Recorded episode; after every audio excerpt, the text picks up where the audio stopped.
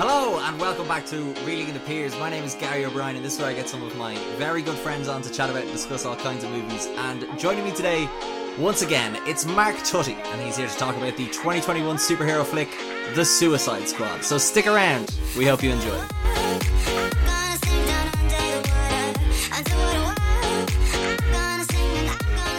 I can't believe you're wearing an Arsenal shirt. Look. The big derby's on this weekend. It is a big derby. Harry Kane, oh, sorry, last weekend. Last weekend. Yeah. I can't believe the result. seven nil Arsenal. Who would have thought it? Who would have thought? And Harry Kane came out of nowhere with a steel chair and just smacked Arteta to the back of the head. I just can't believe they brought Messi on. I didn't think they signed him yeah, already. Yeah, no, it was very surprising. It was, it was all it was all a trick. That's where we sent Harry Kane. We sent him off to, to scout Messi. Yeah, I, it, was, it was shocking, really. Mm. But yeah, so we're doing this in person.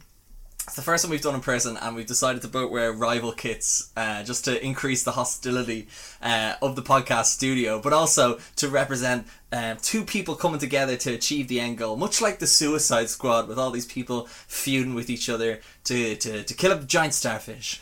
Yeah, and it's a suiting name, the Suicide Squad. Spurs' other nickname. For God's sake. I feel hurt. um, but yeah, no, I'm happy to talk about it. Um... No other news has happened lately. We don't now live together. No, no, that has not happened at all. um, yeah, no, um, yeah, like it's a, it's you know, it was it's been a while since I did the did the podcast, and it just became a case of living with someone that could do it made it so much easier to uh, what you call it, get it back up and started again. Um, it's a fantastic movie though to get it up and starting with. It is a very interesting movie to start. There's a lot of points in the movie. Uh, yeah, because we, we went to go see this, uh, when was that, the other day, and uh, was it was this the first movie you went to cinemas for again recently? It's my po- my first pandemic new movie. Oh! Yeah. So the only other cinema movies I've seen in a cinema has been like repeats of Lord of the Rings oh or something like God. that. Oh my God.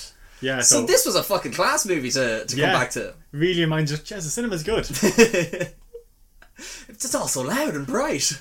That's how Fiona, like we went with friends and Fiona was like, it is so bright. It's so loud. I don't like it. What's funny was, so we went with Fiona, your girlfriend, who's a nurse, and is probably she works in like what the emergency department and stuff. Um, and you know, I thought she'd be fine for this movie, but like the, it's it's a very gory, R-rated movie, and just to see her wincing at everything, I was like, oh wow, this movie is really hardcore. Yeah, the deaths in this are gruesome.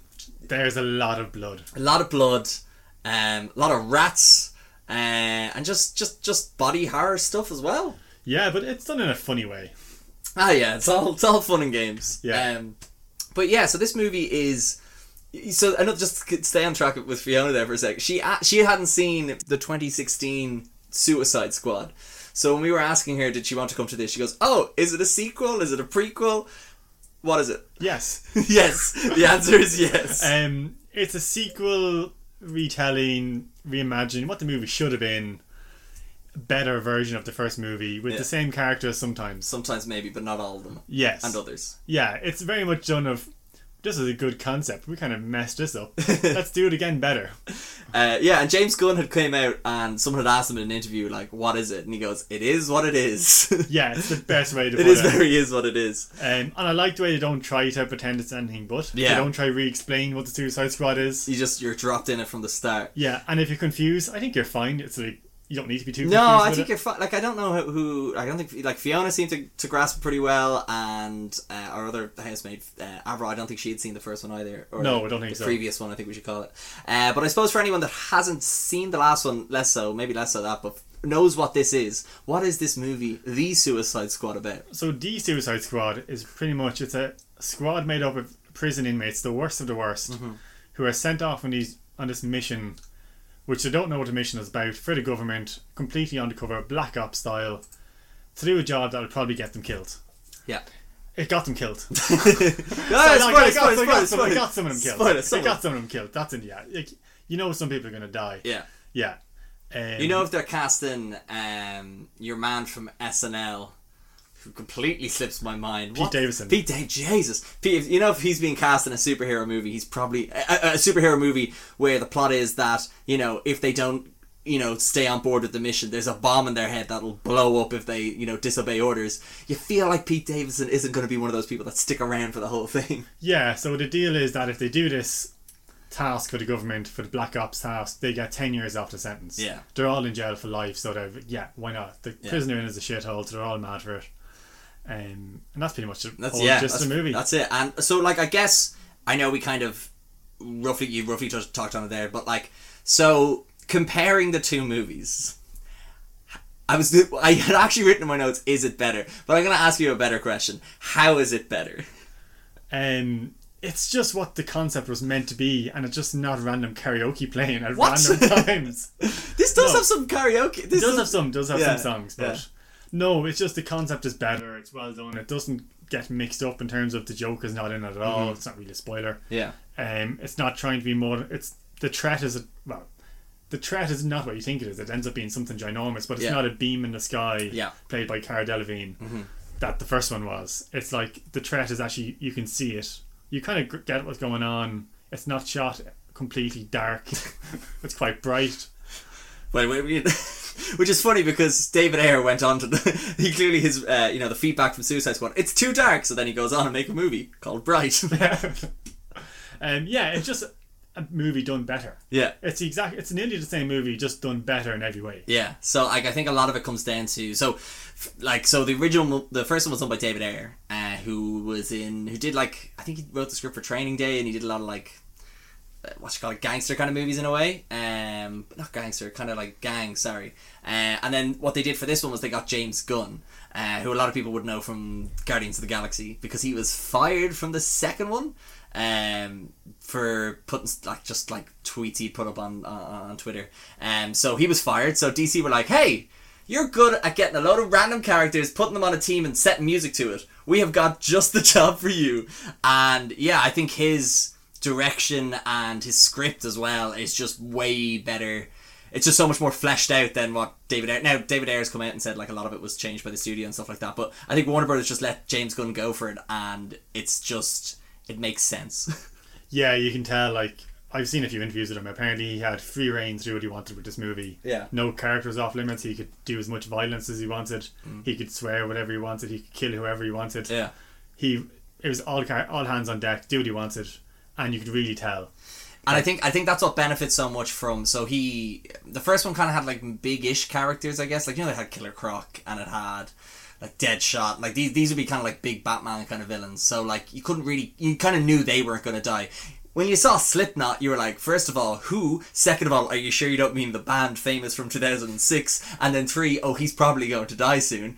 Um, whereas in this, they just they got a load of random characters that I didn't know about, but like definitely the general audience did not. Like, if I told you the Polka Dot Man, like you'd be like, I'd never heard of that before. So I think be- having these kind of lesser characters in this movie just opens up the possibility of anyone could actually die.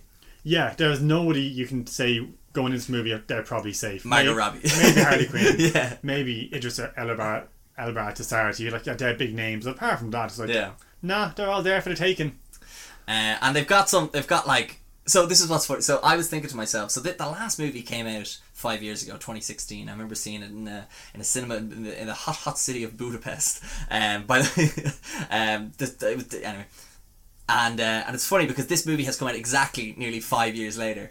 And you know what I was I was thinking of the question, you know, they sometimes interviewers will ask, and where do you see yourself in five years? Little did I think to myself that in five years' time I'd be watching a sequel, but also like a sequel, but not a sequel, but also a reboot, but not a reboot of this movie, um, directed by the guy who did Guardians of the Galaxy, and it's going to have uh, characters called Polka Dot Man, Rat Catcher two, King Shark, um, John Cena, Uh, Pete Davidson, uh, another one called uh, Javelin and Mongal, like the, deta- the detachable guy, the de- oh, the detachable kid, the detachable kid, yes, uh, or also as known in the comics, uh, Arms Fall Off Man or something. It's something really on the nose like that in the comics. But yeah, there's just like so like the characters are just so rich because nobody's touched them, so you can do whatever you want with them. But then also the cast is unreal as well. Like I don't know how they got as many kind of class actors as they did. Yeah, I think it was. It's the definition of they had a very, very good script, a very good director, and were probably told you have a lot of freedom with this. Yeah. The cast was probably just like, yeah, this sounds like fun. Yeah. Also, half the cast was there for five minutes. Oh, shush, shush, shush. Everyone's, everyone's allowed to the end, Mark. No spoiler. We're not in the spoiler section yet. Um, so, I, I guess, without too much spoilers, then, who's your favourite in the whole movie? I was a big fan of John Cena's character for a while. Yeah. Spoilers. Sorry, I'm bad at this non-spoiler thing. Um... Rick Flagg took a turn. Yeah, he's very good in it. He's actually seem he doesn't seem as depressed as he did in the first no, one. No, he could actually be happy. Yeah, um, but I think Polka Dot Man is going to be a lot of people's favourite. Yeah, I'm a big fan of him. Um, just because he has so many fun, funny moments in it. So yeah, for the com- so the comics he used to throw polka dots at people. Now I know in the comics I think it was like different polka dots to different things, whereas in this it's just like polka dots that are like death rays nearly. I think I like the everyday hero of Milton. Milton, oh, like that. um, but no, I do think the the scene stealer, the scene stealer in most scenes is King Shark. Yes, like he is surprisingly the, so. Like he is somehow the heart of a lot of. Well, of I, I would say nearly Rat Catcher, Rat Catcher two yeah. is the heart, but like he's pretty much done with King Shark what he did with Groot. Yeah, in that yeah. he got a very famous action super like action. Uh, action star to come and do minimal voice acting for a role that would actually most people would enjoy. So he did that with Vin Diesel with Groot, and now he's done it with Sylvester Stallone and King Shark. Yeah, no, it's a great like equivalence. Like, yeah, definitely, he's pretty much Groot. Yeah, and you just fall for him, like, oh, yeah, so he's, he's, he's they're eating humans, yeah. tearing them in half. But they're friends. Yeah, they're so they're friends. Um, just actually speaking of King Shark, um, the C G I in this. What did you think of it? Good at times. Yeah. Yeah, like there's some people who weren't that good. Like the Weasel wasn't that great. Oh, I don't God, think. God, I've shit to say about the Weasel. Yeah, the Weasel was a bit creepy, not that great. But King Shark, I think, held up. Didn't look out of place. And then the battle towards the end, everything looked good. Yeah, like th- that's my thing. I was like, "Fuck, this looks good." I'm yeah. so surprised at how good it looked because a lot of it's set during the day. Um, there's some even like int- it's in the trailers as well. Like there's a fight scene with Harley Quinn, and there's a lot of like visual effects in that scene, and like. If you were to write it on paper, you'd be like, that almost look sounds like it's going to be too distracting. But when you see it, it's like, this is beautiful. It's really, like the, I thought the effect, and then like some of the character design, especially towards the end, like you could go very wrong with that, but it made it looked real, which is weird to say. Yeah, and mentioning character designs, I liked it when they went full comic book, and all the actors embraced it. Yeah, like they went full on. John Cena had toilet bowl on his head. That's they went. It's a symbol of freedom, Mark. They went full, full comic book, out and out. The big monster at the end, full on comic book accurate. Yeah. They didn't say, no, that looks stupid, let's make him into a grey blob. Or like a cloud. Or cloud. Which is the usual D C uh, yeah. motive. So they fully went committing to like, do you know what? Comic books are colourful. Let's yeah. have a colourful movie. And this is and this is another thing I wanted to bring up, which was um, it's so weird when you think of how this universe that's like rebooted universe. Let's start with Man of Steel, very gritty, down to earth. You know, not like you, you, like the whole threat of aliens and superheroes didn't seem like a thing in this universe. But like as the thing goes on, I just love that D C are like, yeah, there's a witch, and yeah, there's an alien who's like. I just love that there's just all the they're just they're just really just going fuck it. We've all these. Really interesting characters. Why are we trying to make it gritty and realistic? That's just boring. Do you know what I mean? But what I'm happy as well with D C is that with more and more we're seeing different Batman movies coming out, they're not trying to connect them yeah. anymore. They've given up on an extended universe, which yeah. I am very happy with because yeah. Marvel has that shit down. Yeah. So D C just make some good movies like this every so often. Have them sound kind of related, but if they're not, just be like, meh. Yeah, and that's I'm just like I'm kind of like when you look at like when you think that like. I don't know about you, but like two of the best D C movies to come out recently is Joker and Suicide Squad. Both R-rated, which Marvel aren't allowed to do. Both not connected, which Marvel's not allowed to do. And I'm just like, there seems to be... One won an Oscar. Like, Joker won an Oscar uh, for Best Acting. Marvel movies haven't done that. This is something like ninety-six percent on Rotten Tomatoes, which many D C movies hadn't done before this. I'm just like, the winning formula is there. Make it like, you know, lean into what you're known for and don't worry about connecting shit and you'll be fine. Yeah, like it's proof they can do a good movie if you just don't worry about connecting it to every other movie. Yeah. And go, don't try to catch up at Marvel. You can't do that. And like, and especially when we t- we talked about Fiona and Avril not have seen the other ones. Like they could walk into this and they're, they're up to date. Whereas like if someone was saying, hey, do I need to know anything before I see Ant-Man and the Wasp Quantumania? And I'm like, oh boy. Like, you know, you have twenty-six hours to sit there. Yeah, exactly. Um, anyway, uh, so yeah, I, I suppose, like, I guess, um, without giving too much away as well, like, what, where do you want to see this go? Do you want to see another sequel, or what, what, where, how do you think this could go? Like, I know, just, it's not spoilers, but, like, Peacemaker, John Cena's character, does have a H B O series announced, um, to come out. I think it's, like, eight episodes or something like that, so that's already announced, but, like, in terms of, like, the movies, what, what do you want to see next? I would honestly just like to see more movies, it sounds cliche, but like this, not necessarily another Suicide Squad, but, like, potentially it's movies where it's not connected to this movie but mm-hmm. with the characters in it. Yeah, I think there's room to explore in the likes of Rick Flagg, which since he's now charismatic we won't say things about him, but like he's now charisma in it. Mm. I think if they let Harley Quinn have another movie with yeah. an actual good writer in it, not mm-hmm. just Birds of Prey, which was shocking, but like if they actually got it good, um, I think Amanda Waller, Amanda Waller, I think she still has places to go in this mm-hmm, universe. Yeah. I think her character is very interesting, it's just so brutal. Yeah. So like, yeah, definitely. Like, if they're happy to bring characters like this in, and they would like to do another Suicide Squad movie like this, that'd be great. Yeah. But I would just like to see where they go with maybe like just exploring people we haven't seen before in the universe, mm-hmm. and just being so open to not being connected and having some mad shit going in it. Having R-rated if the R-rated suits, but if not, tone it back a bit and have it more of a comedy movie or yeah. like a. If you're going to do a darker movie, just let it's just proof that in this big studio world, if you let good directors like James Gunn do what they want to do, yeah. you'll get a good movie with a good cast. It's just like the studio like could easily cut this up to shite and you would have got the first movie again. Yeah. The, this I mean this Suicide Squad original one. Yeah. But this is just proof. Let a good director do what he wants with good characters who, if you don't know them, you'll grow to like them. Mm-hmm. So I think that's just what I'd like to see yeah. going forward. Absolutely, absolutely. Like, I, I, like I, th- I think for me, I would just like to see a new director take it each time. Like a new really... Just, like, I, I couldn't name name, I couldn't think of a director off the top of my head, but just, like, imagine, I know not the same, but, like, imagine Quentin Tarantino, just The Suicide Squad, but you can't call it The Suicide Squad, and you can't call it Suicide Squad, call it, um, The The Suicide Squad, or, um, also The Suicide Squad, or, I don't know, you can, you can think of names, but yeah, I, I think I'd just like to see different directors come in and take, just, because every mission is different. They don't, missions don't need to connect, there doesn't need to be anything particular, like, I think you could just have... I don't know who, like I don't know someone like Edgar Wright. Hey, do a Suicide Squad movie, make it a heist movie with all the character, like, and add whatever characters you want. They have a shit ton. They go go watch The Flash or The Arrow on the C W. Like, they use the the, the absolute dregs of those car- like the C uh, the the D C characters. Get a couple of those and use them for a movie. I think I think that's what I want to see. Yeah, I think that's a great concept of just having different directors come in this year. Go, what characters you want? No, no one's clearly too wacky. We have Polka Dot Man in this. Yeah. They can make them work if you give them the writing. I think that'd be a great concept. Is, do you know what? Let's get Edgar Wright in. Let's get Tarantino in. Let's get whoever in. It's really hard to think of directors on the spot, isn't it? I know, yeah. Hold on. Let me Google. Let me Google famous director. Oh, get Martin Scorsese to do one. Get Robert De Niro as yeah. Clayface.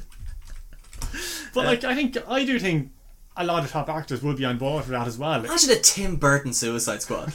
Like, I know Johnny Depp would play every character, but still... I'm just looking here, like, uh, like imagine a Wes Anderson Suicide Squad movie. This concept is golden. I, I reckon they could do it. Yeah, and I think they would probably make money if they, they make keep money.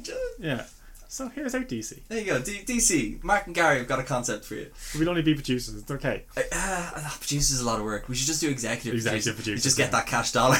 Get that name and rights. Yeah, exactly. Get the parking spell on the lot, and then get the get the name rights. Um. So I never actually asked you, who is your favorite character? Who is my favorite character? Uh, John Cena, one hundred percent. I just, I think so. Like, I'll I'll quickly run through all the characters just really quickly, and if you want to jump in anywhere else, so like Margot Robbie, what like. There's there's something I want to talk about a bit later on about the character, but it's probably one of the best performances. I think it's because the script is so good. She's not tied down by any ridiculous shit with the Joker or any like lazy plot points with um, Birds of Prey or shit like that. But if you've seen her in the, the first two movies she's done, you won't be surprised. Yeah, like it's it's not like anything too far afield, but she just she just feels more natural. I think not even the actor. I think just the character itself. Um, like there's a kind of a plot, a side plot she kind of has that I just think. Probably could have been changed a bit, but she's having fun. I love it. Mm. Um, Idris Elba, that man just is fucking class and everything, and I just it boggles my mind how he can't have a franchise of his own or shit like that. Yeah, he was perfect in this. He when was... you consider he wasn't actually supposed to be in it. Yeah, you can tell it was written for Will Smith. Completely. Why? Because changed. There's a guy who's good at shooting, and also his kid is being used against him for leverage. Yeah, you'd never know. They just slightly changed the name, um, but I think he's good. I'm actually happier with him in it than Will Smith. His character's so much better. Yeah.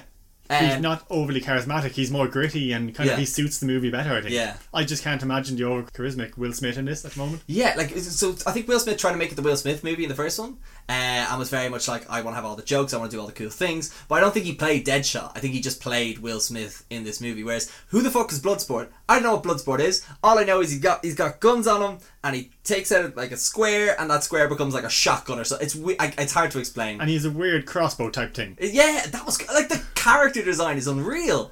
Um, and yeah, small bullets. He's small bullets, uh, and he's great in it. And I'm just like, he's fantastic. I want to see his character again. And it's nothing to do with it. It's just Idris Elba being in a D C movie. do it with cool superpowers. It, I don't care that he's, it's a character I haven't heard of. Um, and like John Cena's Peacemaker. It's just, it's like someone who's who's who's designed to be so P G from his wrestling days has really just enjoyed going off and doing like blockers and, and uh, what's that other one with, uh, what's her face? Amy Schumer. What's that called? Trainwreck. Um, and in this, he is just fucking, it's fantastic. So, oh, sorry. No, he, I was going to say, he nails it. Um, yeah. He's really going on the trend of wrestlers being surprisingly good actors. Yeah. Or following the line of like The Rock and that, and he's just generally good in the whole movie. He, Dave Bautista. Dave Bautista as He's well. actually supposed to be in this. Uh, he was supposed to play King Shark, uh, but apparently he was off recording uh, or shooting uh, Army of the Dead with Zack Snyder. Oh. I think still Sylvester Stallone's better. Uh, I think Rick Flagg, like you said, did it, like he was just like he wasn't great, but he was just better than what he was in the first one. Uh, King Shark is f- fantastic. Um, Amanda Waller, yeah, I'll get to her. But anyway, I think for me it's a tie between John Cena, because that char- that character is fantastic and the acting's fantastic, but also, and as I'm gonna butcher this name, David Dastmalchian uh, as the Polka Dot Man. I think those are my top two. Yeah. Um, no, that's fair. I think everyone would be pretty much. But also, uh, I'm gonna call him Dave. I'm gonna call him Double D if that's okay, because it's David Dalmash. Blah, blah, blah. I'm gonna call him Double D. That's fair. Okay, so Double D. What I love about Double D is he's been in this, he's been in Ant-Man, he's been in The Dark Knight, and he's been in the Flash T V series. So I think he's been in more comic book stuff than anyone else. um, but yeah, I think those are my top two, one hundred percent. And um, like yeah, so I guess um, for people that. Like, I don't think we spoiled too much anyway, uh, but I guess... You haven't. What? But you haven't. uh, well, you spoiled uh, you, you spoiled to me the, the Arsenal fixture on, know, on yeah. Sunday. Uh, but yeah, so I guess, like, who is the... So for anyone that hasn't seen this, I suppose, uh, and maybe is on the fence to go and see it, because, like, it is in the cinemas only. Like, what would you... Who Who's this movie for? Who would you kind of recommend this to? Definitely anybody who's seen... previous comic book movies and enjoyed them, then yes, definitely. If you've seen movies such as Shaun of the Dead or kind of just action horror movies where you're okay with gore, definitely see it. Um, if your favourite movie is The Godfather and you've never seen anything outside the art house, give it a miss. If you love uh, The Kissing Booth one, two and three. Yeah, maybe it's not for you. It's quite violent, but I do think most people enjoy it. Yeah. Um, it's a very easy movie to watch. Um, it does feel a bit long, but like it doesn't feel over it. Like that's another thing as well. Like I didn't, I knew it was long, but when I came out of the cinema, I didn't feel like I was sitting in the cinema for ages. But I felt like I'd watched something because there's so much in it, and the pacing is great. It, you don't feel like it's dragging. So like that was one of my things. But I have my notes. It's like long, but not long. Yeah, no, like it feels like a long movie that's not long. As in, there's a lot in it. It's like, geez, they're still going, they're still doing yeah. things, but you're not like, oh, I wish this was end. It's quite good. So I think anybody who just is an easygoing cinema person who, if you're going to be artsy-fartsy and all that about yeah. it, just be like... If well, gonna... I will say, there's some beautiful shots in it. There's some really good, like, character moments as well. Oh, so yeah, no, there's some fantastic character in it as well, and you care about the characters. Like, mm. I do think it's a movie for pretty much everybody will enjoy. Yeah, I think I think for me, it's all like... And it's funny, because my mom was, the other day, she's like, oh, I heard that Suicide Squad thing is... I was like, don't watch it, you're not going to like it's. I think I think that my main warning for people is, it's way more violent, gory, and rude than you'd probably expect it to be. Uh, I think like I think there is a lot of violence in it, and there's like some bits where you're like you you kind of look away and shit. Um, so like that would be my only warning, I guess. Uh, but kind of how I'm pitching this is imagine an R-rated Guardians of the Galaxy. Yeah, that's kind of. I know it's the same guy who did Guardians of the Galaxy, but just imagine James Gunn being like allowed being able to show more blood and guts and sex and rock and roll. Yeah, pretty much. Don't bring the kids unless you're a cool parent. Unless you're gonna let them have a smoke outside. Um, okay, cool. Will we will we leave it there for spoilers? I guess it's a yeah no for should you watch, should you not watch? I think it's a should you watch. Yeah, I think it's cross watch. You should watch it. Um, right, spoilers. Who do you want to talk about? Who dies, Mark? Who dies? That opening scene, that beach scene. My love for Harry Kane. Yeah, that beach scene at the start is unreal. Such a good scene. I, and I think that's one of my favourite things about this movie is the timing of it, like how the, how it's written, how it's flown, because we kind of see one thing happen and we're like, what the fuck's that about? And then it goes three days later or three days earlier, and it kind of plays with time a lot during it, so it kind of keeps you guessing. Yeah, I love the fact that the whole first half of the cast has been sent to this beach for a fight purely to be a distraction for the second half of the cast to sneak in the back. There's no other thing about them except to be killed and a distraction. Yeah, and, that was and, their only goal. And yeah, we're in spoilers now, so we're going to talk about who dies as well. It's who you who you probably expected. It's your Pete Davidson as uh, Dick Hertz. uh, or Richard Hertz as his character is called, or Blackguard, I think the name of the character is. I don't know anything about it, but yeah, he dies, which is to be expected. The only one I was surprised about at the start was Jai Courtney. Oh my god, Captain Boomerang! Because I, I, as as many people would know, I do love doing an Australian accent uh, the odd time, but like for this I was just like, ah, oh, would have liked him sticking around. He was one of my favourite parts of the first movie. I can verify he likes accents. I did with him. Sometimes I'm not even re- pressing record and I'm just doing accents to myself. Um, but yeah, he, him dying I was very surprised at. Yeah. Everybody else at the I start. Think it needed to kill someone like up top to kind of show you were serious. Yeah, definitely. I think he was a good person to die. They couldn't kill Harley Quinn straight away. Yeah. And Rick Flagg had stuff to do later on. Yeah. To a degree. I think, like, although if you told me after the first movie, which of these should you kill, uh, Captain Boomerang or, or uh, Rick Flagg, I would have been like, yeah, Rick Flagg, give it him. Yeah, but I think Rick Flagg was used very well for the yeah for no the next scene. Yeah, no, I, I, know, I know, I know, but like I just meant, I, you know, five years ago, I don't know who the Polka Dot Man is. I'm mm. sweating in a cine world in Budapest. I would like kill this guy. But also another just quick thing on Captain Boomerang, because again, it's, we actually, do you know what? It's really obvious who dies because I don't think we talked about like Captain Boomerang in the non-spoiler section. True. Uh, but I would like to see him use his powers a bit more, because remember the first one, I think the Weekly Planet boys, like he throws like four boomerangs in the first movie, and I think we see him throw like two in this. Um, I like the surprise of following Savant for the first opening scene. Yeah, that was interesting. Like he's a weird character to follow. It's well, it's because what's his face? James Gunn loves um, what the fuck's his name? Michael Rooker. That's it. Um, so I think he was like, "Fuck it, I'll let the opening be him." Yeah. So I was surprised at that, but it was nice to see it from like an, a completely random person's mm, view. Yeah. Um, because how does the first one start? The, sorry, the, the suicide. Sorry, Suicide Squad. How does that start? It starts with an introduction to all the characters, I think. But does it? With like the karaoke roll of all. This oh, is Harley Quinn. Dun, dun, dun, dun. Oh, it does, because I was just trying to think. So that came out in what, twenty sixteen? Mm. So that was two years after the, the Guardians of the Galaxy, so they were clearly trying to copy that in a much more poor manner. Yeah. Um, no, this doesn't wait. This one doesn't even fuck. And I love the, the the character instruction where they're like walking through the cell and they're like, "This is this. This is King Shark. He's a descendant of the shark gods." Next. Yeah. I did enjoy the joke where like, well, it's actually with the next group where you get Idris Elba's character, Bloodshot. And he's like, he's told. He's a great shot. He does all this, and then he tortured by his father, has been training ever since he was born. He is unique. Then you get the Peacemaker, the exact same. Yeah, he is also unique. And it's just like a little throwback. There's a lot of throwback jokes in it. Um, yeah, like there's some recur- there's some recurring bits in it that are. I have one in particular that I just know is like absolutely top notch. Uh, can we talk about someone who I hated um, for a lot? Yes, Weasel. Yeah, I loved I loved the concept of Weasel, because Weasel's just like a large weasel, and he's just like, he doesn't know what's going on around him. He just fucking.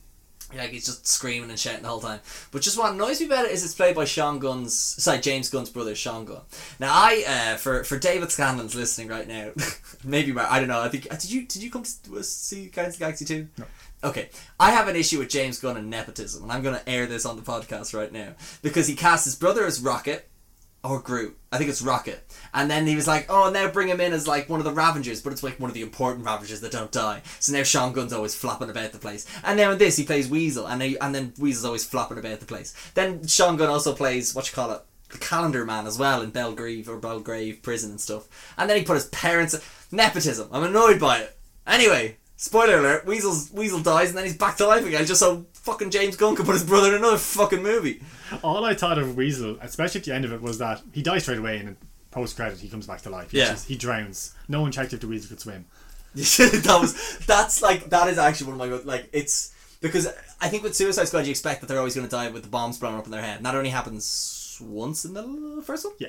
Uh, whereas in this they were just like they can just because just because. the bombs in their head doesn't mean that's how they're going to die. They can die for other reasons. And I think Weasel jumping out, like they all jump out of the plane to fucking fall into the water, and then no one checks if the Weasel could swim, and he drowns. I'm just like, that's just hilarious. Yeah, that is. I all I was thinking was the little animated guy from Ice Age. Oh, Mark, you silly bastard. That's who I thought of with Weasel, because you had the little runner. Yeah, that's yeah. true. Actually, yeah. Um, so try and see that. oh no! Oh no! I care for the Weasel again. Uh, but yeah, so like, I, and then like, uh, like the, the detachable arm guy or detachable kid. That was my favourite scene. Re- with detachable the f- arm guy. So basically, everyone's using their powers. So a detachable arm guy stands up like, I'm going to use my powers. His arms just floating and start flapping the soldier's face, and it like it just. That's there's just I just and that's why I I bet you just James Gunn was like, who is so ridiculous I can put in this just to like fail. Yeah, like there's the javelin guy who does nothing, and he has his death scene where he can't get the words out and.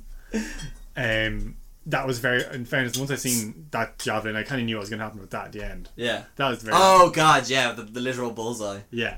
Um... But but yeah, and I think like Mongal, she's just in it to be in it. Same. What's Mongal's powers? Oh, I had it written earlier and I deleted it. Uh, hold on, hold on, hold on. Because um, you said this to me earlier and I forgot. Yeah, I said like, Mike was like, I need to remember the characters. I'm like, I remember some of them, like, you know, Dick Hertz and Javelin and Mongal. And Mike's just like this sheer look of terror in your face. Who's Mongal? Uh, so Man- Mongal is an alien mass murderer with genocidal tendencies.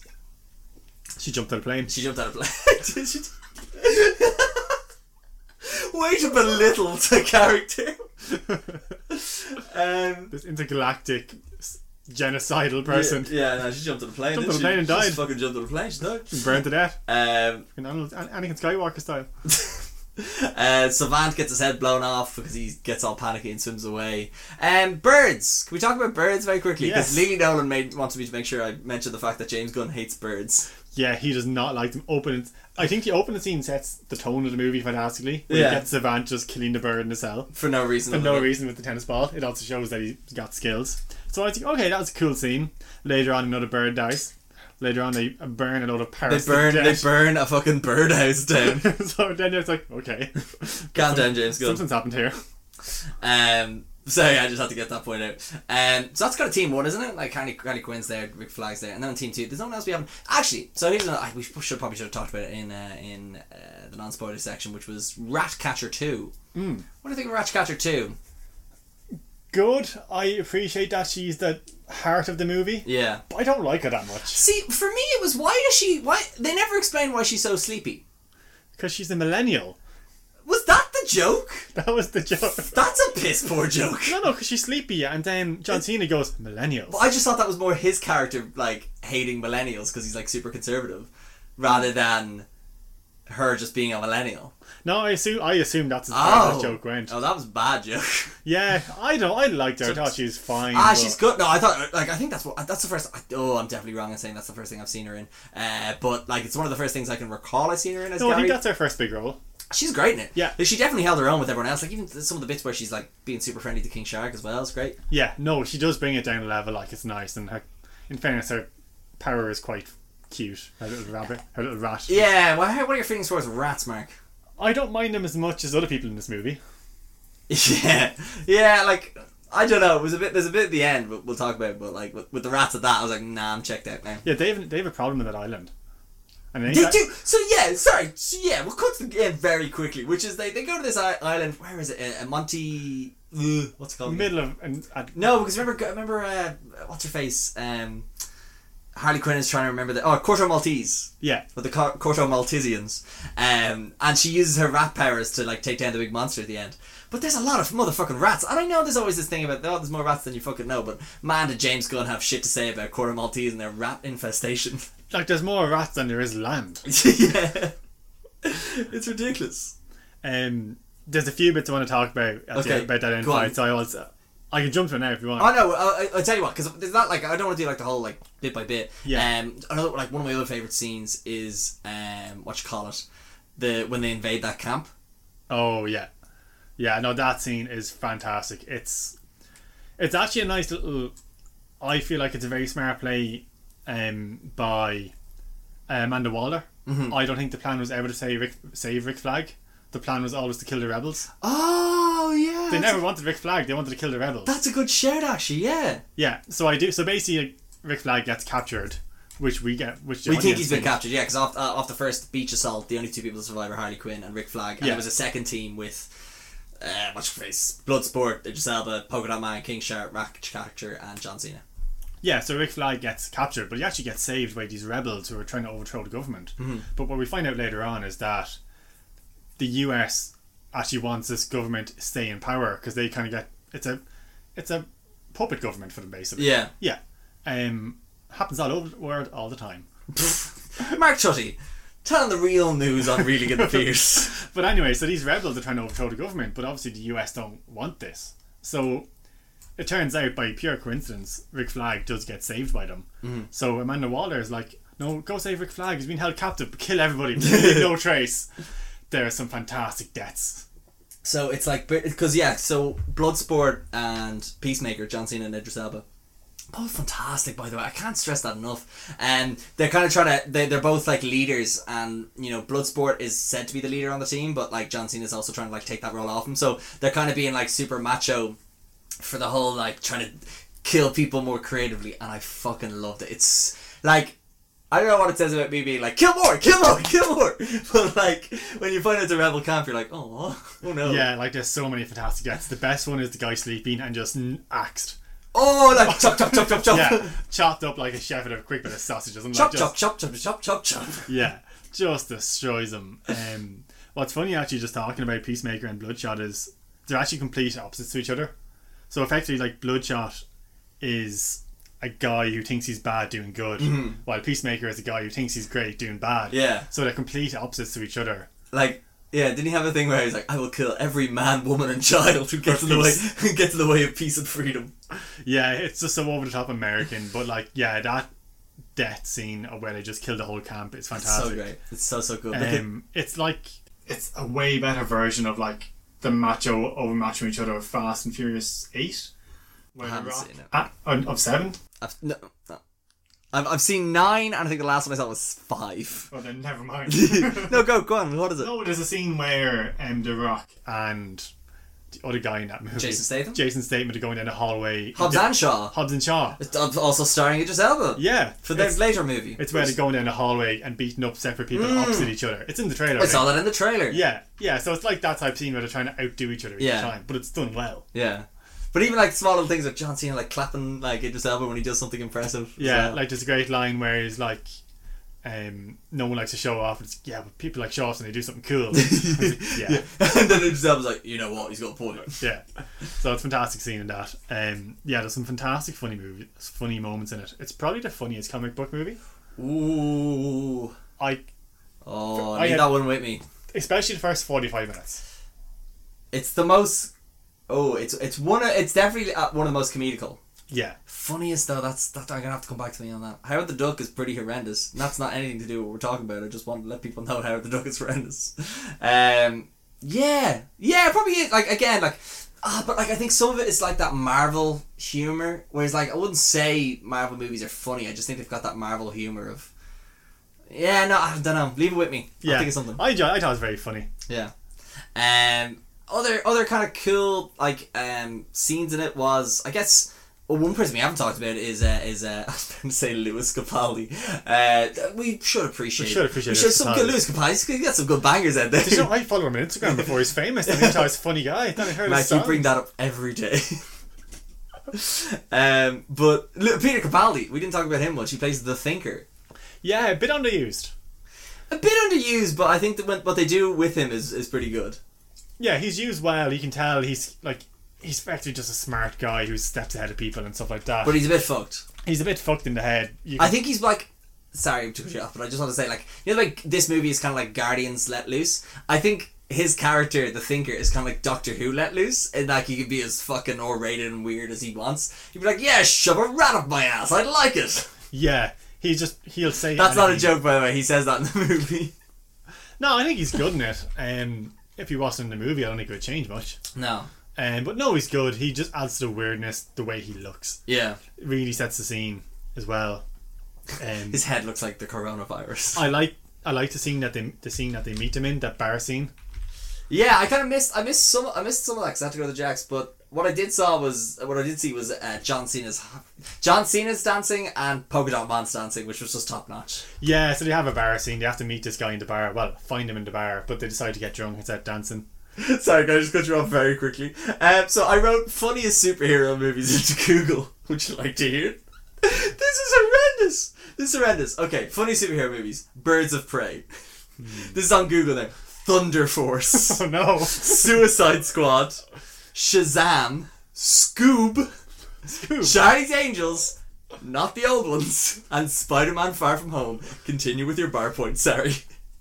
Oh wow. Um, no embarrassing, I just think it was very good. Um, it reminds me of the scene from the, um, the Winter Soldier and the Falcon and the Winter Soldier. Mm-hmm. Um, where, you know, they have that scene in... Oh, the... the, the, uh, the yeah. It became a meme. Th- Thief Island. Yeah. Um, it reminds me of that scene. They're just clearly having a good time. been let loose. They don't know how to have a good time. Polka Dot Mom, Polka Dot Man, she just sees his mom everywhere. Yeah, can we talk about that? That's, that's one of my favourite running jokes, Polka yeah. Dot Man. So you might have missed it, the bar scene, so. No, I saw the one where okay. he, yeah, I saw that, yeah, yeah. Um, yeah, so his running thing is he ha- he has mommy issues. He hates his mom. Yeah. The reason he has powers is because his mom did tests on him as a child. She didn't look like a scientist. I know it's a weird thing to say, but she kind of looked more mammy than uh, evil scientist. Yeah, she looked friendly enough. Yeah. From the punching. But his thing is he sees everybody as yeah, his mom. Because it was like, how, what's your motivation to kill? And he goes, I just see everyone. Oh, I can't remember how he says it, but he's just like, anytime he sees anyone that he wants to like, ah, no, he just sees his mom, yeah. Sorry. I think his thing is that he sees everybody as his mom no matter what. Yeah. So anybody he talks to, it's his mom. So I feel like he's fit to kill anybody at any time. Yeah, oh yeah, yeah, that's a good point. uh, nah, there's some fantastic jokes in it. Like, it's, I said he's one of my favourite characters, Wilton. Milton? Milton. Um, I don't think Milton is the funniest character so much as no, the, that's, con- that's the concept scene. Of Milton, the scene, yeah, yeah. The, like I was wondering what he was doing. So there's a character called Milton who kind of like is like a bus driver nearly, and not bus driver, but like he's their transport, and he's kind of following them in. And then at one point he dies, and Polka Dot Man takes it to heart. He's like, no, Milton died. Like some people are like, who, who, who the fuck's Milton? Milton's in this movie. um, so there's a bit I know you want to get to, and that is Harley Quinn's random adventure by herself. Yeah. So this. I, I kind of... I didn't think much of it at the time. But I've kind of... I've our, the person I love on YouTube, Grace Randolph, made a good point where it's kind of like... Every time we see Grace Randolph... Uh, not Grace, we see uh, Harley Quinn in a movie, is her plot... Anything with her plot is always to do with another guy who likes her but she doesn't like back. So there's the Joker, there's Ewan McGregor doing a weird performance as Black Mask, and now there's this guy, and it's just like, hey, wouldn't it be great for Harley Quinn just to be Harley Quinn and not like to be desired by someone who ends up being a psychopath and stuff? And it's like, what would have happened if she said no to this guy? And like, even that she's like idolizing, I like love being this Malto uh, Corto Maltesian princess, but I'm like, yeah, but if you said no, you were probably gonna die. And it's just a bit weird. It's a bit like, look, it's a bit off, but then again, she gets the upper hand by the end of it as well. So I just She anyway, the reason I wanted to bring it up was because Grace Randolph made a great point, which was, wouldn't it be great if Harley Quinn just swears off men after this and embraces the love and affection of Poison Ivy, which in the comics, they are a thing. And I think for like a next movie with Harley Quinn, I'd love to see her and Poison Ivy as a couple or something like that. Yeah, no, it'd be very good. I see. I never actually thought of it that way. Um, Again, like I, I just, I took it as face value, and then when someone highlighted it to me, I was like, oh yeah, that is a bit, you know. Yeah. No, it makes sense. Um, definitely think she could have done more in the movie. Um, I would like to see her with like the main cast more often as well. Yeah. Um, but I think she had some good moments as well. I will talk about it now. I didn't like the javelin scene at the end. Look, we'll get to the javelin scene, but can we talk about can we talk about how she did use the javelin earlier in the movie? Yeah, she does it fantastically with her escape scene. Yeah, it's one that like highlights of the movie. Yeah, absolutely. She escapes. She shows her skills. There's a scene that reminds me so much of Wanted by Ange- with Angelina Jolie, where she spins around shooting the guns. Yes. That's all I could think of in the cinema. By far, in my opinion, the best Harley Quinn action scene mm. that I can think of anyway. Because in, what you call it, Suicide Squad, she's just baiting people with a baseball bat and they're just disintegrating. Birds of Prey, there's that horrendous fight scene in the funhouse. This, just the choreography, the shooting of the people, the use of the javelin, the, the special effects as well, like, it to kind of show that she is a bit mad, she is insane, like that's the character, and that's kind of shown with, even though all this death and murdering is going on, she still sees it as a beautiful experience. Yeah, she's having the time of her life. Yeah. Um, no, it shows her as like a really good character in terms of she can actually kill people, she can fight people properly, not yeah. just like in the first, comparing to the first Suicide Squad, she's in fighting these guys, everyone's shooting with a baseball bat. Mm-hmm. The random zombies are fighting in the original Oogly Boogly Man. Oogly Boogly Man. Um, she's just hitting them with baseball bats and they're dying while everyone else is using guns. You're yeah. like, that makes no sense. Yeah. But in this, she's giving guns, she's giving javelins, she has knives, she's like properly fighting with the actual equipment she should be using. Yeah. Um. So yeah, I just think she's used an awful lot better in this. And we'll get to your javelin thing. We'll get to what... I know you hate the javelin bit at the end, but we'll get to the javelin bit at the end. Thank you. Um. And yeah, like, I, I th- there's a whole thing of like... So yeah, I guess the main reveal is that Uh, they're keeping this Corto Maltesian uh, uprising is trying to get hold of this weapon that's kept in this building called Jotunheim, and what's there is a big alien starfish called Starro the Conqueror. Yes, there's a bit in that there's a bit in that sentence you just said. What? There's a lot in that sentence you there's just a lot said. Yeah, there's a lot. Um, like yeah like Starro was a comic book character that I don't think anyone ever thought would be able to be transcribed to the screen. I think this did it perfectly, and I, I like, how else could you do it? Yeah, so his thing is that he grows bigger and bigger as he infects more people with his little starfish that he sends out of his armpit. Yeah.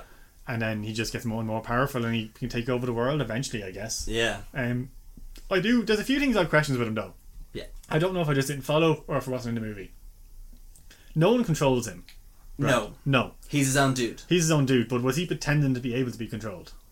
Uh, no, I think I think what happened was the Thinker, Peter Capaldi, um, uncle to Lewis Capaldi, who yeah. Mark was finished following on Instagram before he was famous, um, had the things put in his head to be able to communicate with him. Okay. But I think he was literally just trapped and he just couldn't get out. Okay. I think. Okay, so like the plan of him taking over the world with Starro was never going to work. Uh, no, I think it was, yeah, I think it was a case of like, hey, let me just, you know, help grow you and like have a communication like thing. And that's why he was doing all the testing and stuff like that. Okay. I think. Yeah, it's very vague. Well, he, he was talking about having, I think he, that was implied that he had sex with like some of them, didn't it? Was it? I think he said something weird. Is like, he was like, Starro was getting annoyed, he's like, you've taken advantage of us, and it was kind of like weirdly, and he goes, whoa, well, you do gotta do what you gotta do. Oh, I do remember that being odd. Yeah, remember that? So it's just, he's a bit of a weird fucker. Yeah. Um, no pun intended. But um, yeah, like I get, yeah, so that, this just laying it, like br- bringing that sort of body horror stuff I was talking about earlier, where it's just like this weird thing is like, once this starfish infects your face, you know, you're gone, you're dead, and you, you can't come back from it because they can't remove it for you without you dying. And it all shows them when they go to this like facility that they're doing tests on them, and there's people with like their bottom, like their legs chopped off, and people with the thing coming off his face. It's disgusting. It's yeah, really that, horrible. That scene is rough enough. Like, it's the one gruesome one that yeah. I feel like, and that's what I was kind of saying earlier. I was like, sometimes it's a bit violent for the sake of being violent, I thought, or like gory. Yeah, um, like the kills and all are just violent kills. They're yeah. fine, but that scene was a bit like, oh yeah, if I saw someone's head, someone's chopped off, I'm like, that's grand. But like when you see like torture, I don't know, from a cinematic point of view, it's a bit, I think I think Fiona said it great, where she was like, I've seen blood and that's not blood. That sounds like a war veteran. Yeah. I've seen some dark shit in my days. Um, but yeah, like I don't know, like I guess like yeah, like that, that end scene battle, like I think there was a few bits in the whole thing where it was like, clearly, you know, when the building is falling at the end, you can see that they're clearly just on a green screen and nothing's falling behind them, but they have to pretend to be running from shit. Yeah, like, and it's one thing I didn't... I know, I love the movie. But when the main group is formed, there's a bit of plot armor going on, bar one or two. Mm-hmm. As in, characters, you should be dead. Yeah. You should be dead. It just, like, we have to mention Idris Elba's uh, Titanium Daredevil knees, where he's, like, falling from floor to floor. I, but I kind of enjoyed the joke of I that. enjoyed it! Yeah. But it was just like, if you... if again, how much, like... Who who am I to try and, you know, make logic of his knees would break while there's a giant like fifty foot starfish going infecting the population of Corto Maltese? You're just afraid of knees being sore. I am. It's a dangerous thing. Everyone needs to go get your knee get get your knee checked. Um. Yeah, I do think like there's definitely a bit of plot armor going on with guys at the end. Like, I I wanted to ask people after the cinema straight away, but we were rushing off.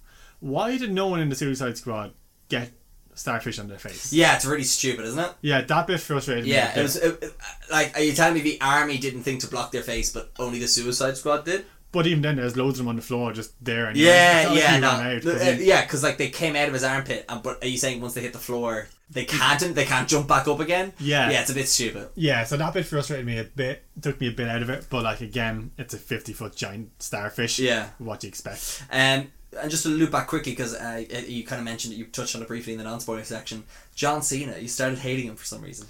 Yeah, so he takes a turn. So effectively, he's the only guy in on the plan of the U S government wants this to happen, of keeping the government, like of, they knew this was happening, they're kind of sponsoring it a little bit. And they find a hard drive with all the proof on it. But John Cena's like, no, that can't come back. We've been ordered not to bring that back. So yeah, John Cena... Or just destroy it. To destroy it. So Rick Flagg gets hang of this, so Rick Flagg wants to bring it back, because this is when he this is one of his redeeming moments as well. So he's like, no, we'll bring this back, we need to show the world what the United States have done. Yeah. And so basically Peacemaker, John Cena's like, no, this is being destroyed. So they have a fight, um, and he kills Rick Flagg. But then the Rat Catcher two girl, she gets it. Mm. Um, and then John Cena's about to kill her. And then last minute, and then it's that classic, it's that thing in this movie which I love, which is like five minutes later earlier yeah, five minutes earlier. And then eventually it comes up to um, um, Idris Elba's character falling down, like you mentioned earlier, the superhero landings the whole way down yeah. the building, to landing on the exact floor yeah. as to where um, Peacemaker's about to shoot Ratcatcher yeah. and shoots him first yeah. and saves him. With a spot, because I think he, they were talking about, like, I can shoot you through, uh, like, dead centre, or I can shoot your, your dead centre. It's like, that's not possible, because it is with smaller bullets. And then later on in the movie, we see that happen. And that also reminded me of Wanted. Because that happens in yes, Wanted when does. they shoot the bullets. So I was like, oh my God. James Gunn hasn't watched Wanted lately. Maybe James Gunn has just been reading that magical weave and he's like, I have a new script for I want to find out, was James Gunn a producer on Wanted? Okay, let's do some tippy tap tap tap stuff right now. Well, I'll just do a bit of talking while, while you're doing that. Um, so, actually, yes, I'll do this is an interesting point to bring up. So, like, if James Gunn was a producer, he wasn't the only choice for this movie. There was a few other people apparently in the race to do this. So obviously, it was David Ayer was uh, one of the choices to come back and do this, but I think he was off doing... He was developing a Gotham City Sirens movie, I think, so he didn't do this. Um, Guy Ritchie was actually, um, what you call it, approached to do, or he was he had shown interest that he wanted to do this, which I think would have definitely lent it into uh, lent into some of those like time jumps and stuff. Uh, one of the more interesting ones I saw, which was apparently Mel Gibson was uh, rumoured to be uh, the front runner to direct this movie, uh, which is actually quite funny because he was uh, he was considered to be Batman uh, in Batman uh, in the first Batman movie with um. Tim Burton's nineteen eighty-nine, but also played Two-Face in Batman Forever, uh, which is an interesting fact I found, uh, found out. But yeah, can you imagine a Mel Gibson Suicide Squad? Would have been, I wouldn't say a lot more violent, but no, it'd be just a lot more anti-Semitic. Anti-Semitic rants. uh, but yeah, did you find out if James Gunn is a producer on Wanted? Unclear. Unclear. Indecisive. I'm not saying no, but if I just look up James Gunn Wanted, it comes up James Gunn Wanted from you. From all these movies. Click shopping and see what comes yeah. up. So you're looking to buy a James Gunn. I am not very good at researching things. um, actually, yeah, so another another thing I want to talk about as well is, yeah, so that order came from Amanda Waller to get that information. Um, I was kind of pissed off her character was made a bit of a joke at the end. Um, where I felt like she was kind of over the top of it, which I enjoyed, but then she gets hit with like a something, and then the team the, the team supporting her kind of take control, and then at the end you just see her with an ice bag just looking out being like, look at those bastards. Whereas uh, the Amanda Waller that I'm set up to know from kind of some of the comic stuff but also this movie, she'd fucking have all those guys shot in the head. Like, there's no way she'd be like, well, you guys bested me today. Yeah, I feel like she's scheming. Ah, I, I hope she's scheming. What I would have liked to see now, I think, just thinking of that now actually, a fantastic post credit scene hmm. would have been Suicide Squad number three, and just them, that room of people being sent on a mission. Oh, like all jumping out of the thing. Yeah, yeah, she's got bombs in their head. Yeah, that would have been that good. Would have been a fantastic scene. Yeah, they should have done that. Fuck, that was good, man. This is why we need the executive producers. We need those, we need those parking spots on the lot. Yeah, I know. What I am happy though is that someone actually did hit her. Yeah, because like, in the first movie, people are like, "Oh no, don't do this," but then they'll just stand back. I know she had a gun or something yeah. like that, but yeah, she's a character you just want to see get some fucking just desserts. Uh, yeah, and it's funny that. I don't know, one of the computer analysts gets her um, or whatever, I can't remember what they, they were all kind of indescribable, they were all computer nerds. Um, right, javelin scene, you're right, you want to talk about it, you good? So javelins are more pointy than bullets. So effectively, like, you can see it a mile away. So in the final battle, um, they're all trying to just shoot bullets at this big starfish. It's not mm-hmm. working. He's mm-hmm. bulletproof. Mm-hmm. But then you see Harley Quinn going off with the javelin and running along the side of buildings. Because the whole movie, she's been she's been thinking there's a greater purpose for this javelin. Yeah, there's always been a greater purpose for this javelin. You know it's going to call back somewhere. Yeah. So then you see the giant starfish. You see the giant starfish with a giant eye. I'm like, well, you know where this is going. It's a bullseye. Yeah. It's a bullseye. You know where this is going to go. But I'm like, fair enough. Okay, let her jump in, stab it with a javelin. But them bullets were fine. Then, it's a magical javelin, Mark. Fair, but at least show it to be a magical javelin somewhere in the movie. Yeah, that's fair. I don't know, look, you can't complain that much. Yeah, no, yeah. You can't. I think this is where the rats thing got to be, because all the rats run into the eye and start like burrowing through the, the nerves and shit. Yeah. And I was like, nah, nah, I'm good here, I didn't need to see that. Didn't need to see this at no, all. I don't like the, the idea of rats, rats being in my eyes. You know, Rat in the Kitchen by, you know, U B forty, that's perfectly fine. Rat in My Eyes by James Gunn, no thank you. Yeah, that was a nasty scene, but I did enjoy the fact that Peace... Maker, not Peacemaker, and um, Bloodshot was still carrying a little bit. He still wasn't. Yeah, because the whole thing about apparently his dad tortured him with rats and shit like that. So yeah. see, and there's no Rat Catcher. Rat, Rat Catcher two has nothing but love for everyone, uh, and it's something taught by her father, played by Taika Waititi. Yeah, he got a billion on it as well in the scene. Yeah, the, the what did you think? I thought he was a bit like. I guess my, my reasoning was, I was like, they couldn't use him a lot because I, ba- I bet you Warner, I'd say Marvel were probably like, you're not let be in this movie. So I reckon James Gunn was like, look, I have this tiny part that you can play. But I was kind of like, ah, I would like seeing more, but... I like to see him, but like, there's not a character I'd say, oh, I wish he played this character. And I don't think you need Rat Catcher one in it. Uh, I would love to see him play Doctor Freeze. But like, I think he'd, he'd be fantastic at that. Um, yeah. I don't know, I just think it was a fun little cameo. I would like to freeze you today. Like, I put that in the same time thing of like... It is us to meet you. What killed... No, it's going bad. Sorry, go, keep talking. The accents are fading. It started bad. Um, no, I put that in the same line as Matt Damon in Thor Ragnarok. Yeah, or yeah, yeah. Brad Pitt as yeah. Invisible Man in Deadpool two. One of the funniest superhero movies. Yeah. Um, not the funniest. No, could tell you what the is. I looked it up. I, had, I was waiting to bring this back, so I looked up a thing. Apparently, number one is Guardians of the Galaxy. Number two is Thor Ragnarok. Number three, Deadpool. Number four, Ant-Man. Number five, Guardians of the Galaxy Volume two. Number six, which is actually number one in my opinion, funniest superhero movie. It's none other than nineteen ninety-four. Jim Carrey's The Mask. Continue with your point. Um, Somebody stop me! I can't remember my point. um. You were talking about like the, the smaller cameos in the in the Marvel stuff. Yeah, right? It's kind of like I just think it's saying yeah. It's like, oh, cool, he's there. Yeah. Nothing more. Like if he wants to be in a D C movie again, he can. Yeah. They clearly don't care, care about continuity. Yeah. Um, I think it was just like nice. I was like, oh, that's that's how good it is. Yeah. Yeah. Um, but yeah, those rats at the end were fucking disgusting in the eye. So just what I did think was going to happen actually, it, I because I don't know how that machine works where she can control rats. Mm-hmm. I thought she's somehow going to control the, st- the starfish. Oh yeah, I thought it was going that way. I'm, yeah, okay, I'm happy with the rat, at least it doesn't magically have a different power. Yeah, that's a good point actually. Yeah. Um, but no, I thought it was good. Um, what was your favourite kind of like scene in its own, like, because there's so many like uh, distinct scenes in this movie. My least favourite is the horrible font that I could barely read at times. Yeah, I didn't get that. So that like I understand what he was kind of doing, where it was kind of like an artistic way of kind of like naming sections of the movies, but there's some bits where, you know, there's a character's name in like Twisted Metal, or and it gave me very, and I remember uh, I was sitting beside my mate John and it was just like, oh jeez, they don't give you a lot of time for these. I think Fiona said to me as well, she's like, what's the words? Uh, but I think my favourite scene, ah, oh, there's a lot of it. I think it's just a lot of the humour. I think the, the mam job coming back, like at the end where he sees the giant starfish as a, as a, by the way, him dying, fuck that.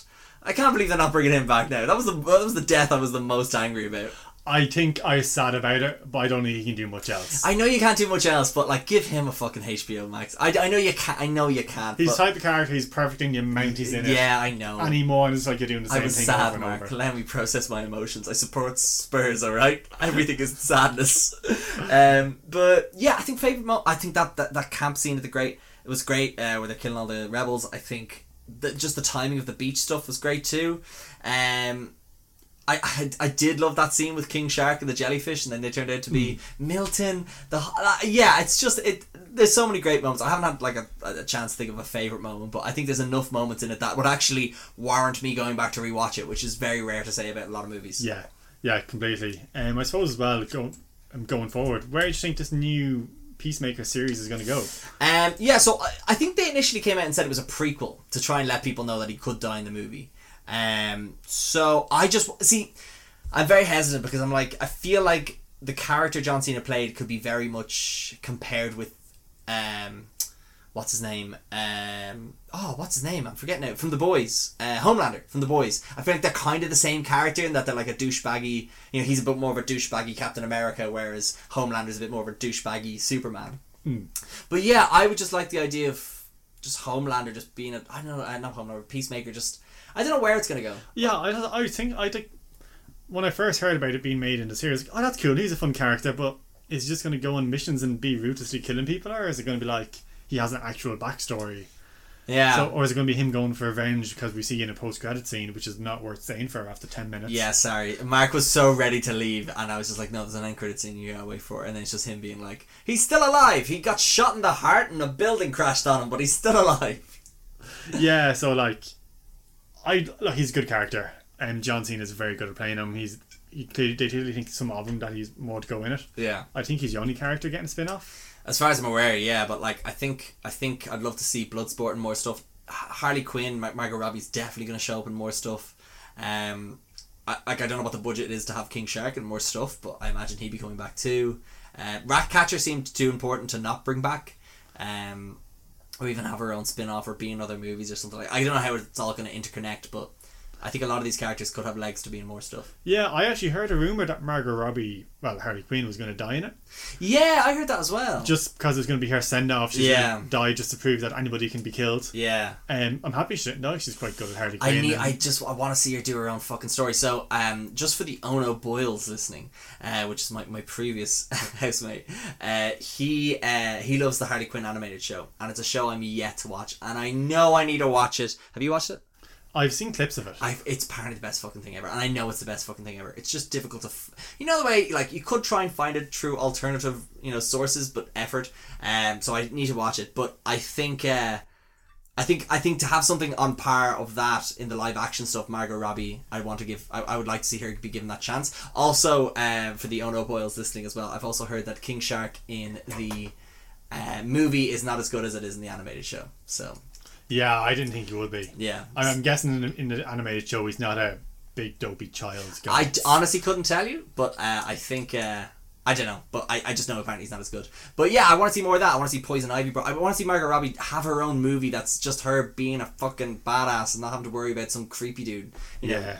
lurking after her. She can definitely do a lot more going forward, I feel. Yeah, and when you've considered that, like, Suicide Squad and Birds of Prey had so much behind the scenes drama, and this was fine. Like, I'd love for her to have her own movie that's just like no drama, one of those very skilled, like just a very skilled director, just run along with that story and see what happens. But I have a question for you now to end this, which is, Mark Tutty, Hollywood come to you, they're like, we need a Suicide Squad three, but you're allowed to use any of the D C villains to date.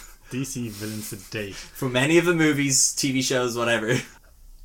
Like, I can't actually remember any. Uh, like, D C, or, it has to be Marvel or D C? No, D C. Any Anything from the old Batman movies, the Superman oh, movies. From, I suppose all them. Yeah. Bane. I'd love to see Bane. In Which Bane, though?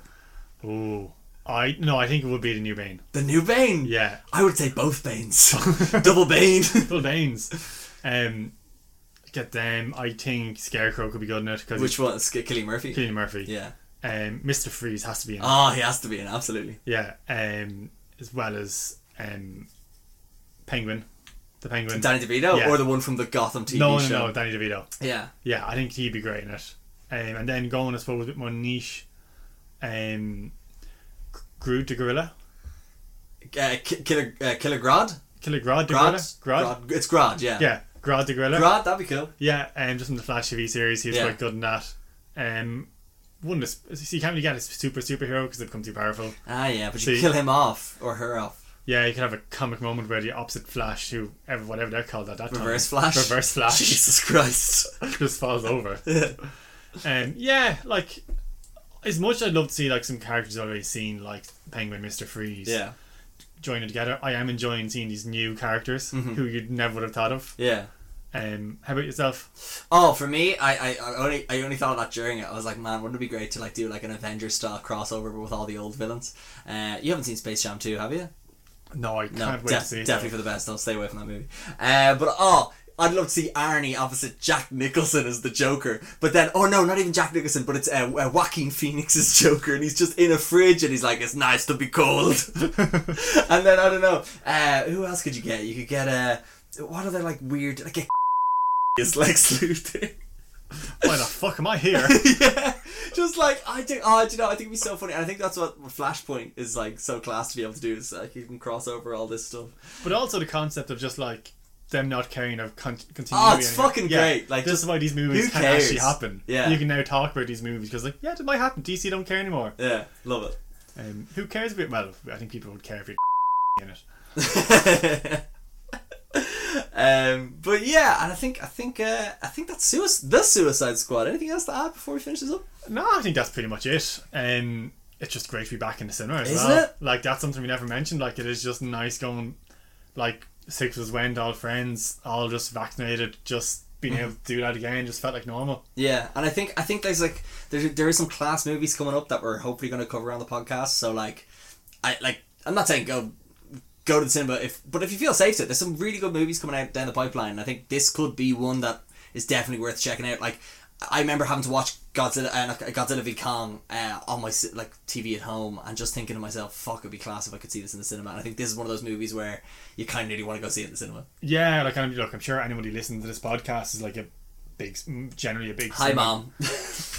My dad um, is generally a big like moviegoer anyway, but like yeah. the cinema did generally feel safe. Yeah. If you are worried about COVID, mm-hmm. you are well spaced out. You sit beside your group. Mm. Like it was a good experience. I enjoyed it. There's a full row in front of us. yeah. Like we could put our feet up. It was As great. Someone that hates people, I felt very nice not having yeah. many people around me. Um. So yeah, definitely. If you're like myself, who hadn't been to a movie in probably a year and a half. Mm-hmm. You do, for, and people are like, "Oh no, should I watch movies at home? It's fine." It's not the same. You forget how good going to the movies are. Yeah, yeah, it's just not the same. It's you forget how good it is. Yeah, absolutely. Um, okay, well, I suppose like the last thing to say that's um, you know, good to be able to do it again. It's good to do podcasts with you again, Mark Tuddy. Oh, yeah, I enjoyed it. Um, I did miss it. It's been a good while. It's been a long, long while. Sorry. Yeah, yeah I enjoyed it. Um, first face-to-face podcast was fun. Isn't it? It's good, isn't it? Yeah. It's way better. You sometimes you just don't know where to look. I did sometimes nod. Yeah. So sorry if anyone's like, if and Gary asked me a question and you just hear silence because I'm nodding. uh, but no, seriously, thanks. Thanks. I know you like literally live on the opposite side of that wall, but I'll say thanks for thanks for dropping by into the I, into the official podcast studio, which used to be my closet. Yeah. So, so Mark, no, cheers. Thank, thanks for coming on and doing it. I know, I enjoyed it. Thanks for having me. Oh, absolutely. Anytime. We'll have to, because your next one's the fifth one. I mean, that's going to be a big one. We're going to have to, we're going to have to mm. think of something for that now. I'll start thinking. Yeah, so get, tell you what, the best way to think, I find, is be the uncle to Lewis Capaldi and stick a lot of weird, like, probes in your head and have sex with rats. Nah, that's just me. Call me old-fashioned. Whatever get you going through your exams. Yeah. Uh, but yeah, also I want to say thanks to anyone who's listened to this or any other ones. Uh, if you want to keep up to date on the podcast, you can follow at Reeling in the Piers on Instagram. Uh, I think you can follow on Spotify, subscribe on Apple Podcasts. Uh, again, thank you, thank you very, very much. We hope you enjoyed. Goodbye.